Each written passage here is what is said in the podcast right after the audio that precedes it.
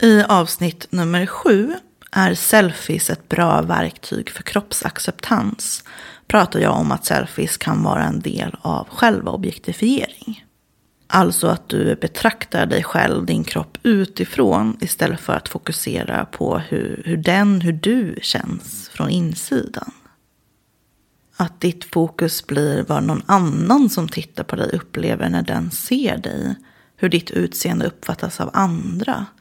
Istället för att fokusera på hur du har det, hur du mår, hur din kropp känns.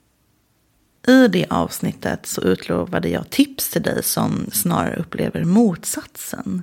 Att du har svårt att överhuvudtaget se dig själv i spegeln eller se foton på dig själv. Jag heter Dio och driver podden och företaget Släpp tyglarna.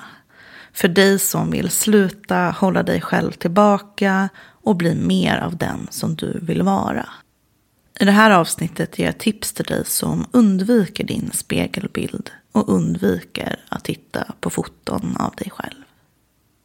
Men innan jag går in på det. Söndagen den 3 december startar jag en kalender för dig som önskar mer lugn, mer ro och en djupare kontakt med dig själv. En kalender för dig som vill sluta skrapa på ytan till kroppsacceptans och faktiskt börja ta steg mot en djupare förändring. Två gånger i veckan under december får du en ljudfil med en guidning skickad till din e-mail som du lyssnar på för att sänka tempot och landa i dig själv. Det kostar ingenting att vara med och du anmäler dig via släpptyglarna.nu.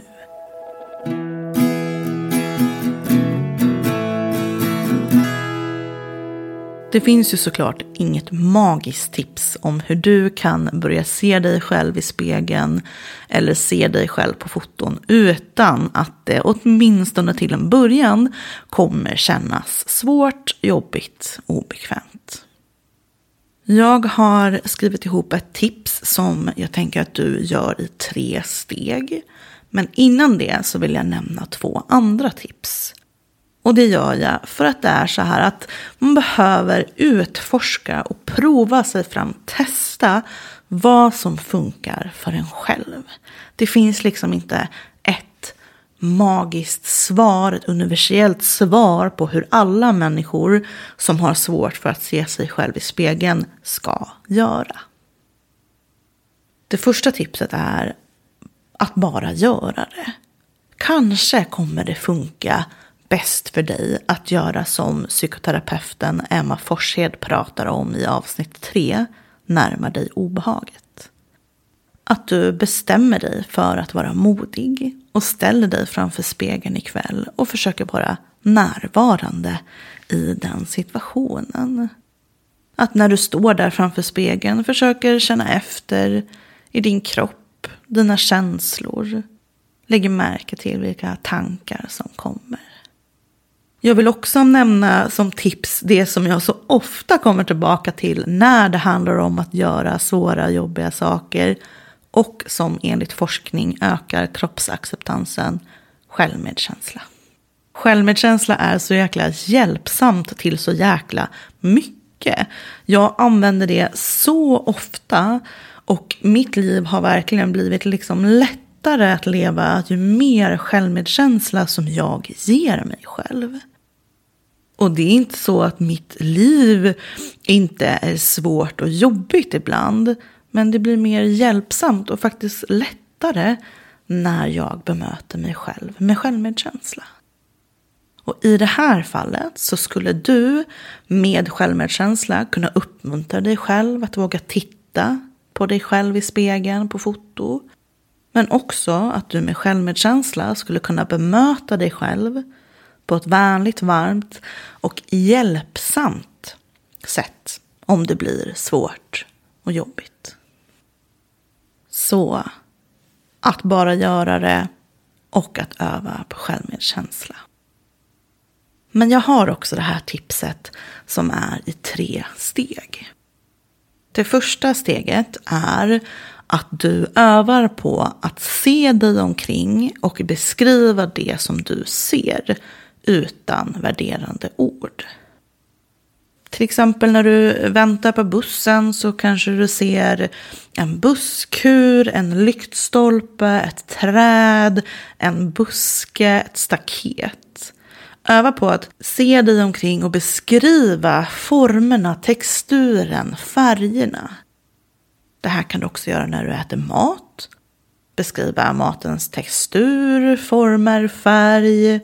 Men också hemma hos dig själv, på jobbet, i skolan, hos Arbetsförmedlingen. Det går att öva på det här överallt. Skapa övningstillfällen för dig själv. Och det är viktigt här att du övar på att beskriva utan värderande ord. Så att du undviker ord som härligt, fint, fult, dåligt.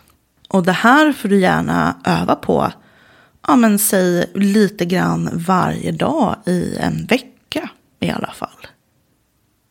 Steg nummer två är att du skriver ner alla de tankar som du tror kommer komma upp när du ser dig själv i spegeln eller när du tittar på foton av dig själv. Skriv ner på ett papper allihopa, kanske till och med olika variationer av ungefär samma tanke. Skriv ner på en lapp. Sen så ska du välja om du ska öva med spegel, att se dig själv i spegeln eller titta på ett foto av dig själv. Till när du ska öva så tar du med dig din lapp och en penna. Och när du då ställer dig framför spegeln eller tittar på ett foto så använder du dig av det som du har övat på i första steget. Beskriv vad det är du ser utan värderande ord. Beskriv former, texturer, färger. Du får gärna prova att beskriva det som du ser i spegeln eller på fotot så att någon utifrån dina ord skulle kunna rita av det som du ser. Om det dyker upp någon svår, jobbig, obekväm, otrevlig tanke om kroppen, kika på din lapp.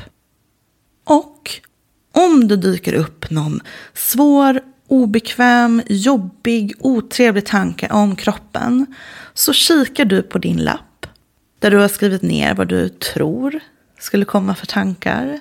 Och så kikar du, var det här en tanke som du trodde skulle komma eller inte? Om det var det så sätter du ett streck vid den tanken och du sätter flera streck om tanken dyker upp flera gånger. Om det inte var en tanke som du hade trott skulle komma så skriver du ner den på din lapp och så kan du sätta streck bredvid den. I det här övar du på att se saker för vad de faktiskt är. Utan att lägga till värderingar som din hjärna är så otroligt bra på. Min också. Våra hjärnor liksom är fantastiska på eh, att värdera det som vi ser. Så det blir beskrivande men icke värderande. Du låter helt enkelt din kropp vara en kropp, bara precis som den är. Och sen lappen. Du övar då på att låta tankar vara tankar, ord vara ord. Och istället för att hoppas på att de här tankarna absolut inte dyker upp så ligger du liksom steget före. Du tror, till och med förväntar dig kanske att de här tankarna kommer komma. Du låter dem komma, låter dem finnas till och fokuserar mer på lappen och liksom funderar på, okej, okay, hade jag skrivit upp den här eller inte? Nu måste jag sätta ett streck. Mer än på att du försöker få bort tankarna, undvika tankarna. För det där med att undvika och försöka få bort tankar är ju en kamp som du troligtvis aldrig ändå kommer vinna.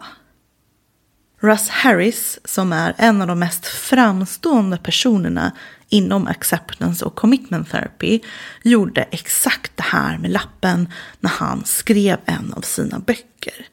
För att han visste liksom också, han bara fan det kommer komma liksom massa tankar här om eh, att jag inte kan, så här, åh blir det bra, ingen kommer läsa det här, ingen kommer gilla det här. Så han skrev ner alla de här tankarna och prickade av när de kom. För att få lite avstånd till de här tankarna och inte låta dem liksom ta över helt. Inte låta dem bli liksom överväldigande så att han inte skulle kunna skriva boken. Så öva på att se dig omkring, beskriv med icke-värderande ord. Skriv ner dina tankar på en lapp och använd de här två när du ställer dig framför spegeln eller när du tittar på ett foto. Beskriv det du ser med icke-värderande ord och använd lappen ifall det dyker upp någon svår, jobbig, obekväm, och otrevlig tanke. Och sist så vill jag uppmuntra dig till att förbereda någonting mysigt och härligt för dig själv efteråt. Så att du liksom gör färdigt så att du kan gå ut på en härlig promenad eller så att du kan tända några ljus, krypa ner under en skön filt. Du kan, så att du kan yoga, dansa eller ja, träffa någon du gillar, få en kram av någon. Så att du förbereder någonting som känns mysigt och härligt för just dig.